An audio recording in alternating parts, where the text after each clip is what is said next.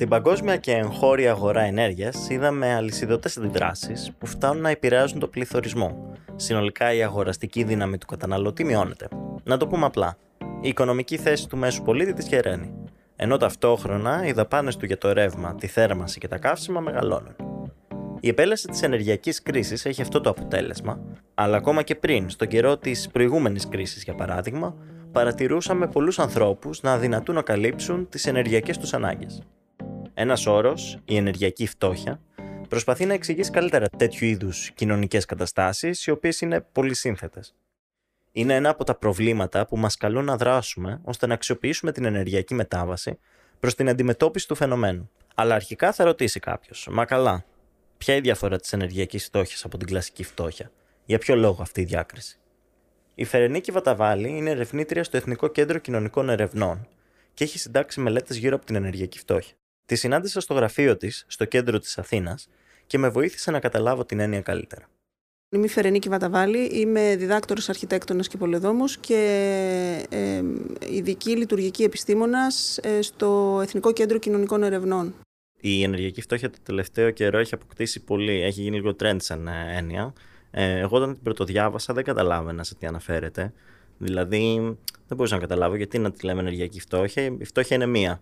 Και αν δεν έχεις λεφτά να πάεις στο σούπερ μάρκετ, πιθανότατα δεν έχεις να πληρώσεις και τη ΔΕΗ. Πώς διαφοροποιείται σαν έννοια από την φτώχεια που όλοι γνωρίζουμε; Η έννοια της φτώχειας κυρίως συνδέεται με οικονομικούς παράγοντες.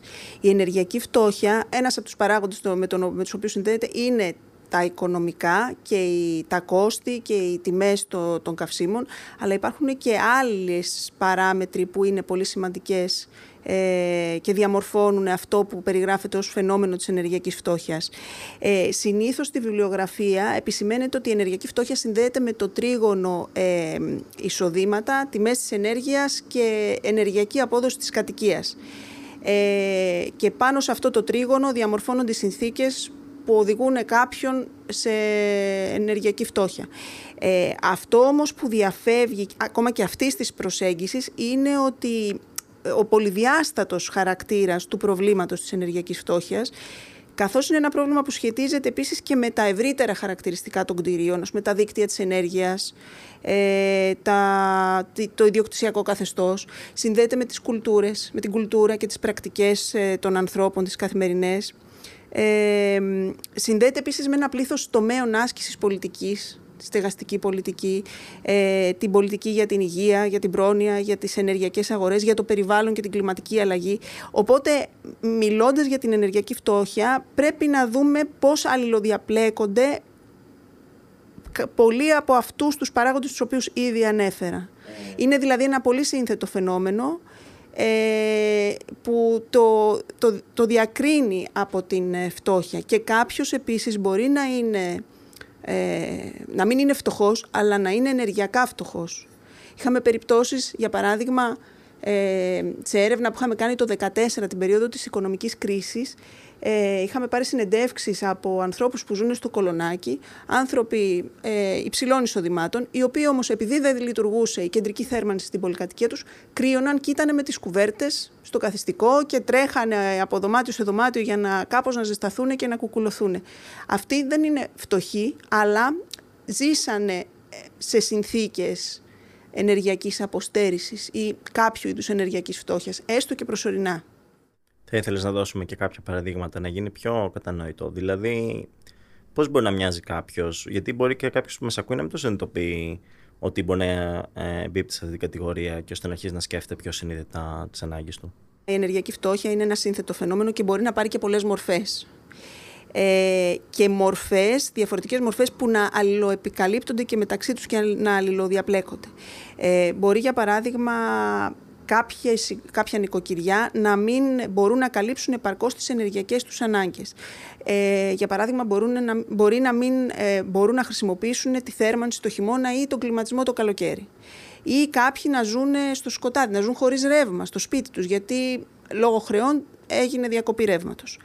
Ε, άρα δεν καλύπτουν επαρκώς τις ανάγκες τους. Υπάρχουν άλλοι επίσης που μπορεί να έχουν στραφεί, ακριβώς επειδή πιέζονται από τις συνθήκες, να έχουν στραφεί σε νέες πρακτικές ε, προκειμένου να περιορίσουν την κατανάλωση της ενέργειας και τα κόστη που, τους, που, που αυτό συνεπάγεται.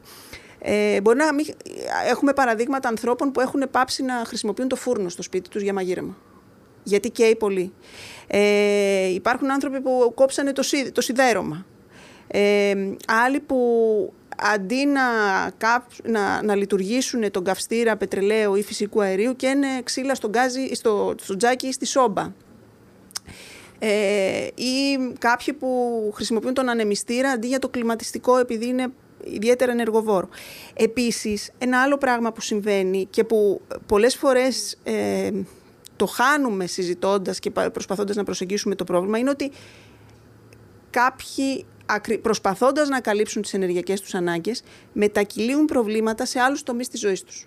Για παράδειγμα, για να, κάποιοι για να πληρώσουν τους λογαριασμούς του ηλεκτρικού ρεύματος ή να μπορέσουν να προμηθευτούν πετρέλαιο ή να πληρώσουν το λογαριασμό του φυσικού αερίου, μπορεί να περιορίσουν τα έξοδα για το φαγητό ή ακόμα και για τα φάρμακα όπως μας έχουν πει κάποιοι.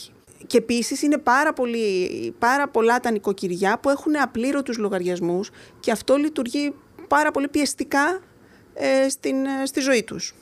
Όλα αυτά διαμορφώνουν ένα πλαίσιο ε, συνθήκων που, που, που, που, πλαισιώνουν την, ε, την, το φαινόμενο της ενεργειακής φτώχειας. Το οποίο βέβαια θέλω να πω ότι είναι και ένα δυναμικό φαινόμενο.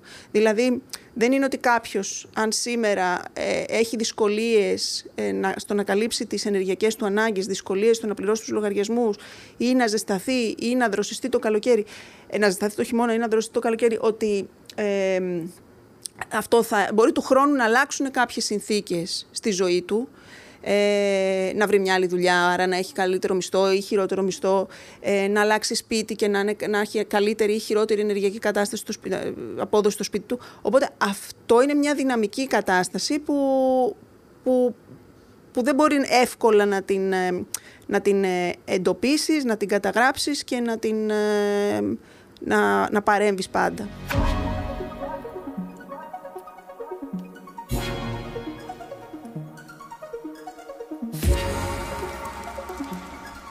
Το ενδιαφέρον του κόσμου για την ενέργεια μεγάλωσε μετά από τον πόλεμο στην Ουκρανία και την ενεργειακή κρίση. Όταν δηλαδή είδαμε όλοι τα κόστη για το ηλεκτρικό ρεύμα να φτάνουν σε ανεπανάληπτα ύψη. Ρώτησα σχετικά με αυτό τον Νίκο Μάτζαρη, αναλυτή πολιτική στο Green Tank. Το πρώτο που τον ρωτάω είναι κατά πόσο επιταχύνεται η ενεργειακή μετάβαση από κίνητρα γεωπολιτικά. Με μια Ευρώπη να βασίζεται στο ρωσικό φυσικό αέριο για τη θέρμασή της, γρήγορα σκέφτεται κάποιος ότι η απεξάρτηση από αυτό δεν στοχεύει μόνο στην πράσινη συνείδηση βιώσαμε μια ενεργειακή κρίση από τα τέλη του 2021, ίσως από τις αρχές του 2021, αλλά και ιδιαίτερα μετά τον πόλεμο της Ουκρανίας. Η απεξάρτηση από το φυσικό αέριο δεν είναι μόνο ένα θέμα της κλιματικής κρίσης, αλλά και ένα θέμα γεωπολιτικής. Μας δίνει ένα επιπλέον κίνητρο ώστε να περάσουμε πιο γρήγορα στη ΣΑΠΕ. 100%. Ε, είναι πολύ σημαντικό αυτό που θίγεις, ε, αρκεί να καταλάβει κανείς από πού προέρχονταν τα έσοδα της Ρωσίας όλο αυτό το χρονικό διάστημα του πολέμου. Ε, ένα συντριπτικό κομμάτι προερχόταν ακόμα από την Ευρώπη, από εισαγωγές ορυκτού αερίου.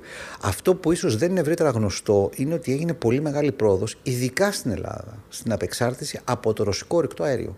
Η Ελλάδα κατόρθωσε μέσα στην κρίση, χωρίς πολλά πολλά, να μειώσει την ε, κατανάλωση ορυκτού αερίου από τη Ρωσία παραπάνω από 2 τρίτα, σχεδόν 70% μείωση μέσα σε ένα χρόνο. Τι σημαίνει αυτό; Σημαίνει ότι μπορούμε να πετύχουμε αυτή τη μείωση να είναι πιο μόνιμη, πολύ πιο εύκολα από όσο μας έλεγαν. Ε, στην Ελλάδα φτιάχνουμε νέες υποδομές LNG, πέντε νέα τερματικά LNG, χωρίς να υπάρχει κανένας λόγος. Διότι η Ελλάδα μειώνει την κατανάλωσή τη για αέριο συνολικά, μειώνει την εξάρτηση από ρωσικό αέριο και δεν το κάνει μόνο η Ελλάδα αυτό. Και η Βουλγαρία το έχει κάνει. Και οι γειτονικές χώρες το έχουν κάνει. Και η Ευρώπη συνολικά το έχει κάνει, αφού πέτυχε η Ευρώπη συνολικά εντελώς τους στόχους μείωσης της κατανάλωσης ορυκτού αερίου που είχε θέσει η Ευρωπαϊκή Ένωση. Οπότε ο γεωπολιτικός είναι ένας πολύ σημαντικός λόγος. Ελπίζω πραγματικά ότι δεν θα διαρκέσει πολύ αυτός ο πόλεμος. Δεν μπορούμε να το προβλέψουμε σε αυτή τη φάση ακόμα. Αλλά είναι ένας πόλεμος ενέργειας που ο μόνος τρόπος να το κερδίσουμε, ο βασικός τρόπος να το κερδίσουμε είναι αυτός. Να απεξαρτηθούμε από τα ρωσικά ε, ορυκτά καύσιμα και να στραφούμε στην καθαρή ενέργεια. Ξέρετε και πολύ αντιφατικό, εντάξει τώρα σαν σχόλιο το πετάω, ε, όταν πρωτάρχισε ο πόλεμος να υπάρχει μια κατακραυγή κατά της Ρωσίας, αλλά η ευρωπαϊκή πολιτική να συνεχίζει να αφήνει ανοιχτή ε, τη δίωδο του φυσικού αερίου και να ουσιαστικά να χρηματοδοτεί έμεσα ε, τις στρατιωτικές κινήσει της Ρωσίας. Σωστό είναι αυτό, αν και σου λέω ε, μειώθηκε κατά εντυπωσιακό τρόπο και δεν έχει επικοινωνηθεί αρκετά αυτό το πόσο κατορθώσαμε να το μειώσουμε και πόσο πλέον δεν έχει κανένα νόημα το να επανεπενδύουμε σε νέες υποδομές αερίου LNG που μας κάνουν, μας κάνουν να εξαρτώμαστε από άλλες πηγές. Διότι τα ίδια, το πρόβλημα είναι το αέριο. Το πρόβλημα δεν είναι η προέλευσή του μόνο. Δηλαδή δεν είναι σωστό να εξαρτηθούμε από το ρωσικό αέριο και να εξαρτηθούμε από το αμερικάνικο, από το νιγηριανό ε, αέριο ή το αλγερινό ε, αέριο. Το θέμα είναι να πάμε στις ΑΠΕ που είναι η μόνη βιώσιμη λύση, όχι μόνο για τον πλανήτη, αλλά και για τους πολίτες. Οι γεωπολιτικοί αυτοί συσχετισμοί ακούγονται μακρινοί, αλλά έχουν άμεση επιρροή στο πορτοφόλι του καθενός μας. Ε, τα τελευταία δύο χρόνια ανέβηκαν τιμές κατακόρυφα, δηλαδή είδαμε λογαριασμούς διπλάσιους και τριπλάσιους καμιά φορά. Ε, οι άνθρωποι που ήδη αντιμετώπιζαν πρόβλημα, γιατί υπήρχε αυτό ήδη πριν την ενεργειακή κρίση, όπως την αποκαλούμε πούμε, από τα τέλη του 2021 και μετά τον πόλεμο στην Ουκρανία. Ε, αυτοί οι άνθρωποι πρέπει να μπήκαν ακόμα πιο βαθιά και άλλοι τόσοι να ήρθαν αντιμέτωποι με το πρόβλημα για πρώτη φορά. Ε, αυτό είναι κάτι προσωρινό, είναι κάτι που ήρθε για να μείνει; Η πρώτη φορά που τα νοικοκυριά στην Ελλάδα βρέθηκαν αντιμέτωπα με προβλήματα σε σχέση με την ενέργεια ήταν, με σοβαρά προβλήματα σε σχέση με την ενέργεια ήταν την περίοδο της οικονομικής κρίσης. Ε, ε, κοίτω, στις αρχές της δεκαετίας του 2010, την περίοδο των μνημονίων και των πολιτικών λιτότητας, ε, τα, πολλοί ήταν αυτοί που δεν μπορούσαν να πληρώσουν τους λογαριασμούς του ρεύματος, ε, πολλοί δεν μπορούσαν να πάρουν πετρέλαιο για τα σπίτια τους, σε πολλές πολυκατοικίες έπαψε να λειτουργεί η κεντρική θέρμανση. Ε, και διαμορφώθηκε μια κατάσταση πολύ μεγάλης πίεσης για τα νοικοκυριά. Ε, θυμάμαι μάλιστα και ε, παραδείγματα ανθρώπων που παίρνοντας τους λογαριασμούς της ΔΕΗ βρισκόντουσαν σε απόγνωση. Ε, ε, είχαμε μιλήσει σε, σε παλιότερη έρευνα και με άνθρωπο που οδηγήθηκε σε, σε απόπειρα αυτοκτονίας όταν άνοιξε το λογαριασμό της ΔΕΗ και βρέθηκε αντιμέτωπος με ένα ε, τεράστιο ποσό. Ε, αυτή η κατάσταση μπορεί να παρουσίασε μία ε, βελτίωση μέσα προς το τέλος της δεκαετίας του, του 2010, αλλά με την ενεργειακή κρίση που, ε, που ξέσπασε το 2021, ε, τα πράγματα έγιναν πολύ χειρότερα και όσοι δεν είχαν μπορέσει να ορθοποδήσουν από, τα, από, την, ε, από τις επιπτώσεις της οικονομικής κρίσης ε, βυθίστηκαν ακόμα πιο βαθιά στα προβλήματα γύρω από την ενέργεια ε, και δεν είναι μόνο τα χρέη και η πίεση οικονομική, είναι οι ίδιες οι συνθήκες διαβίωσης στο σπίτι τους. Ε, οι οποίες ε, έχουν υποβαθμιστεί πάρα πολύ με, με συνακόλουθες επιπτώσεις στην υγεία και στην, στη, στην ψυχολογική κατάσταση των, των οικοκυριών. Η αυθόρμητη μου υπόθεση ήταν ότι η Ελλάδα θα αποτελεί και χώρα της Ευρώπης που πρωτοστατεί στα ποσοστά ενεργειακής φτώχειας. Όντως, τα στατιστικά στοιχεία δείχνουν αδυναμία των ελληνικών οικοκυριών να ζεστάνουν το σπίτι τους το χειμώνα, πολύ περισσότερο από τα αντίστοιχα της υπόλοιπης Ευρώπης, πλην εξαιρέσεων. Ρωτάω τη Φερενίκη Βαταβάλ για αυτό η γενική εικόνα δείχνει ότι πράγματι στην Ελλάδα οι, οι συνθήκες είναι πιο δυσμενείς σε σύγκριση με άλλες ευρωπαϊκές χώρες ως προς επιμέρους πτυχές της, αυτού που, που περιγράφουμε ως ενεργειακή φτώχεια. Βασικός παράγοντας γι' αυτό είναι ο συνδυασμός του υψηλού κόστους της ενέργειας, που είναι πολύ υψηλότερο από τα ευρωπαϊκά μεγέθη, και των χαμηλών εισοδημάτων. Ε, αυτοί οι δύο παράγοντες, ο συνδυασμός τους παίζουν καθοριστικό ρόλο στο τι, στο, στο, στη, στη γενική εικόνα. Ε, και είναι ζητήματα τα οποία συνδέονται ευθέως και με τις κεντρικές πολιτικές του ελληνικού κράτους. Τώρα, θέλω να σταθώ ιδιαίτερα στα, στις, ε, στις, στα υψηλά επίπεδα στα οποία έχουν διαμορφωθεί τιμές της ενέργειας στην Ελλάδα. Ε, κάτι που προκύπτει από τις δεσμεύσεις σε σχέση με το χρηματιστήριο της ενέργειας, ε, αλλά και από το υψηλό ΦΠΑ στα καύσιμα. Ε, και αυτά συμβαίνουν στην Ελλάδα την ίδια στιγμή που σε άλλες χώρες της Ευρώπης ε, έχουν μειώσει, για παράδειγμα, την, ε, τη φορολογία στα καύσιμα ή έχουν εφαρμόσει φορολόγηση στα υπερκέρδη των παραγωγών ενέργειας. Επίσης, έχουμε παραδείγματα χωρών της Ισπανίας και της Πορτογαλίας που έχουν εγκαταλείψει το χρηματιστήριο ενέργειας και πέτυχαν να εξασφαλίσουν πλαφόν στη χοντρική τιμή της ηλεκτρικής ενέργειας. Οι λύσεις που μπορούν να δοθούν για την ενεργειακή φτώχεια δεν είναι μονοδιάστατες, όπως δεν είναι και το ίδιο το φαινόμενο. Οι επιδοματικές πολιτικές δεν στάθηκαν στο ύψος των περιστάσεων και ενώ τα μέτρα χρηματοδότησης υπήρξαν γενναιόδωρα, δηλαδή να το πούμε απλά, το κράτος επιδότησε την αγορά ενέργειας με πολλά δις ευρώ όλους αυτούς τους μήνες, η αποτελεσματικότητα αυτής της επιδότησης είναι κάπως αμφιλεγόμενη, ιδιαίτερα σε σχέση με το ποιον ευνοεί. Με άλλα λόγια, χτυπήσαμε τα συμπτώματα του προβλήματος, όμως όχι και την αιτία. Αυτό που έχει εφαρμοστεί μέχρι στιγμής στην Ελλάδα για την αντιμετώπιση των επιπτώσεων της ενεργειακής κρίσης ε, είναι ε, επιδοτήσεις και εκπτώσεις ε, στον ηλεκτρισμό και στο φυσικό αέριο ε, οι οποίες αποτελούν μια, θα λέγαμε, απευθείας επιχορήγηση στους προμηθευτές της ενέργειας. Επίσης έχουν, ε, και πριν από την ενεργειακή κρίση, είχαμε τα επιδόματα θέρμανσης. Ε, αυτά τα μέτρα λειτουργούν καταπραγητικά για τα νοικοκυριά, αλλά δεν αντιμετωπίζουν το πρόβλημα ε, στη ρίζα του. Ε, η μείωση στη φορολογία των καυσίμων είναι ένα μέτρο που έχει συζητηθεί από πολλές πλευρές, αλλά δεν έχει προχωρήσει ε, παρά τα ευνοϊκά αποτελέσματα που θα είχε και σε κοινωνικό και σε οικονομικό επίπεδο. Ε, και επίσης πρέπει να γίνει σαφές ότι η λειτουργία του χρηματιστηρίου της ηλεκτρικής ενέργειας είναι καταστροφική για την κοινωνία, επιβαρύνει υπέρμετρα τους καταναλωτές, και οδηγεί αναπόφευκτα σε συνθήκες ενεργειακής αποστέρησης. Ε, και σε αυτό το σημείο θεωρώ ότι μόνο ριζοσπαστικές ε, επιλογές και αποφάσεις θα μπορούσαν να αλλάξουν το τοπίο. Θα ήθελα να σε ρωτήσω, εγώ έτσι όπως το βλέπω τα επόμενα 10 χρόνια, καταλαβαίνω ότι θα κληθούμε να απαντήσουμε σε πολύ κρίσιμα ερωτήματα σε σχέση με το ε, πώς θα προχωρήσει η παραγωγή της ενεργειάς μας, η κατανάλωση ενεργειάς μας, ποιος θα είναι ο ρόλος μας σε όλα αυτά. Ε, εσύ πώς ε, φαντάζεσαι τα επόμενα 10 χρόνια σε σχέση με τη μετάβαση που θα κάνουμε και, και που βλέπεις και ίσως τις πιο θετικές πλευρές που μπορούμε να ελπίζουμε, να το πω απλά. Καλά. Εννοείται ότι είναι δύσκολο το ερώτημα και δύσκολο να προβλέψεις τι, τι, τι μπορεί να γίνει. Μία, ένα, μια θετική όψη των πραγμάτων θα ήταν να μπορέσει να πάρει όθηση η αυτοκατανάλωση είναι μικρή παραγωγή, έχω τα φωτοβολταϊκά στη στέγη του σπιτιού μου και καταναλώνω το ρεύμα που παράγω μόνη μου. Ή εντάσσομαι σε μια ενεργειακή κοινότητα και κάπως ε, κάνουμε μαζί μια μικρή μονάδα άπε. Νομίζω ότι τέτοιου είδους ε, διαδικασίες όπου είτε σε ατομικό επίπεδο είτε σε συλλογικό επίπεδο θα μπορέσουν να έχουμε μικρές μονάδες παραγωγής ενέργειας θα είχε ένα θετικό αποτύπωμα στην ελληνική κοινωνία.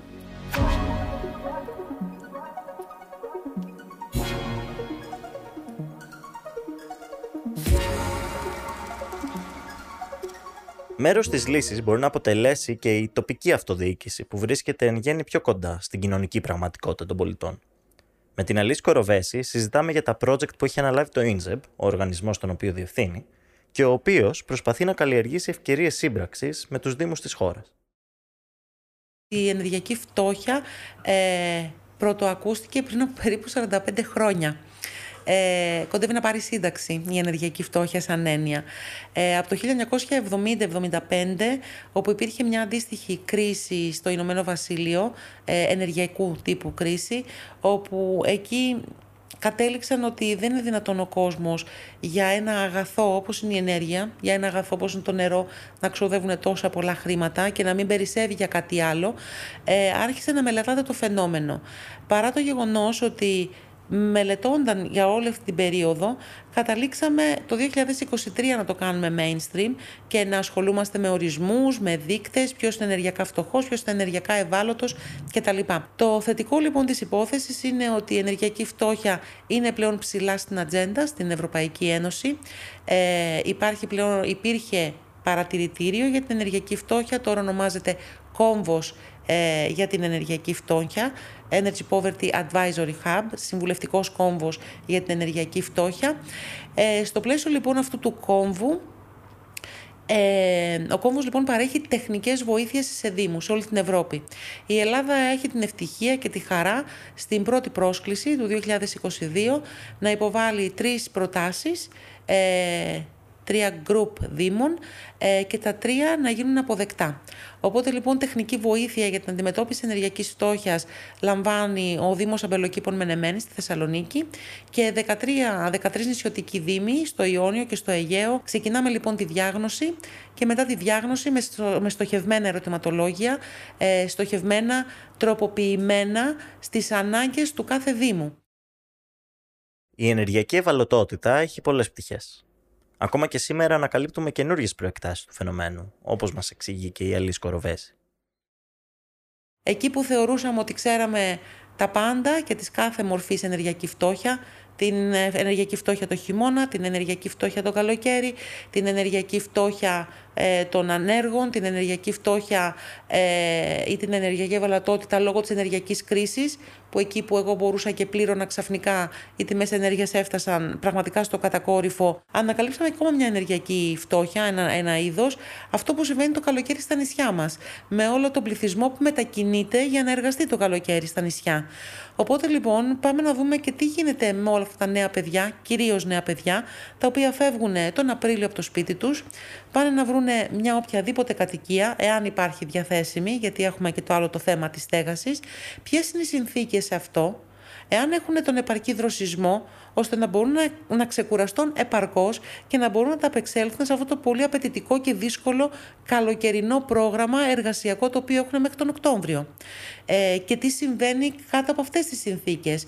Ε, οι ιδιοκτήτες τους παρέχουν αυτές τις ανέσεις που θεωρητικά είναι ανέσεις, στην πραγματικότητα πλέον είναι υποχρέωση το να παρέχεις μια κατοικία η οποία να μπορεί να ψύχεται, να δροσίζεται ή να θερμαίνεται επαρκώς. Οπότε γι' αυτό λέω ότι είναι ένα εξελισσόμενο πρόβλημα το οποίο κάθε φορά που λέμε ότι α, ωραία, τα ανακαλύψαμε όλα, τελικά βρίσκουμε και κάτι επιπλέον. Οι ελληνικές ιδιαιτερότητες έχουν τις δικές τους απαιτήσεις για την αντιμετώπιση του φαινομένου. Η μικροϊδιοκτησία Φερρυπίν απαιτεί διαφορετικό χειρισμό από αυτόν που καλούνται άλλες ευρωπαϊκές χώρες να κάνουν, καθώς οι πολιτικές πρέπει να στοχεύουν στην αδιαμεσολάβητη στήριξη των οικοκυριών. Δυστυχώς, δεν θα το πω ακριβώς αν δυστυχώς, η Ελλάδα οι δήμοι στην Ελλάδα μπορούν να κάνουν, αλλά δεν μπορούν να κάνουν πολλά. Και ο λόγος είναι πολύ συγκεκριμένος. Οι δήμοι δεν μπορούν να έρθουν να επιβάλλουν ή να προτείνουν πράγματα σε κτίρια ιδιωτών. Τα πράγματα είναι πολύ καλύτερα στη Γαλλία, στην Ολλανδία, στο Βέλγιο, όπου το μοντέλο της κοινωνικής κατοικίας είναι ανεπτυγμένο, όπου είτε εταιρείες μόνες τους, είτε εταιρείες σε σύμπραξη με τον Δήμο, είτε σε σύμπραξη με τον Δήμο και την περιφέρεια, είτε με κάποιον άλλον φορέα, χτίζουν και διαχειρίζονται κοινωνικές κατοικίες. Άρα λοιπόν υπάρχει προσιτή κατοικία προς όλους. Οπότε είναι πολύ πιο εύκολο να αξιώσεις ένα δάνειο, μια χρηματοδότηση για την ενεργειακή αναβάθμιση 20.000 κατοικιών. Εδώ στην συγκεκριμένη περίπτωση Σήμερα είμαστε εδώ και μιλάμε στην Αγία Παρασκευή.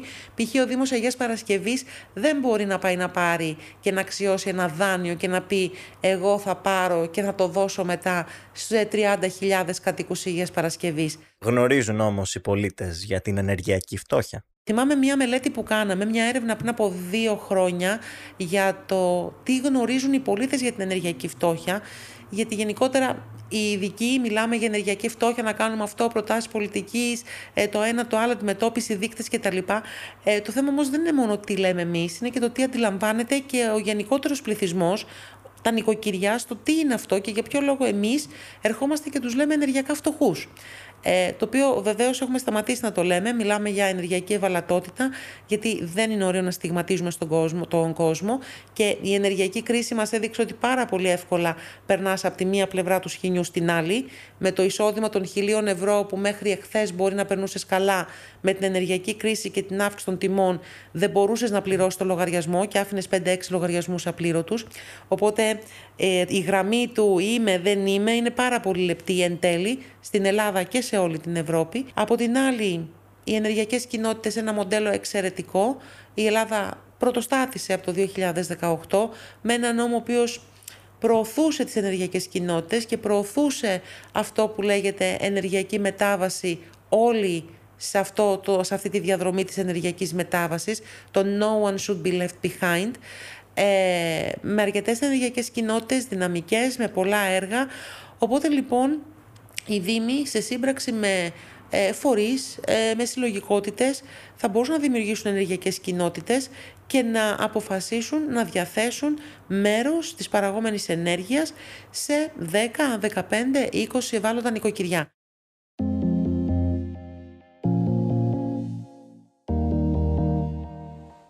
Η ενεργειακή κρίση έκανε πιο έντονη την ενεργειακή φτώχεια, σπέρνοντας ανησυχία σε όλο ένα περισσότερους πολίτες για το πώς θα καλύψουν ακόμα και τις βασικές τους ανάγκες. Ο χειμώνας του 22 ήταν ήπιος και αυτό βοήθησε ομολογουμένως και τη χώρα μας και όλη την Ευρώπη. Όμως και πέραν της ενεργειακής κρίσης, το φαινόμενο της ενεργειακής ευαλωτότητας είναι χρόνιο και θα επιμένει. Στην ενεργειακή μετάβαση υπάρχει μια μοναδική ευκαιρία καθώς περνάμε σε καθαρότερες πηγές ενέργειας, καθώς γινόμαστε συνειδητοί ως κοινωνία για τη χρήση που κάνουμε, είναι ευκαιρία να τελειώνουμε και με την ενεργειακή φτώχεια που προσβάλλει τόσους από εμάς. Όπως λέει και η Αλής Κοροβέση, κανείς δεν πρέπει να μείνει πίσω.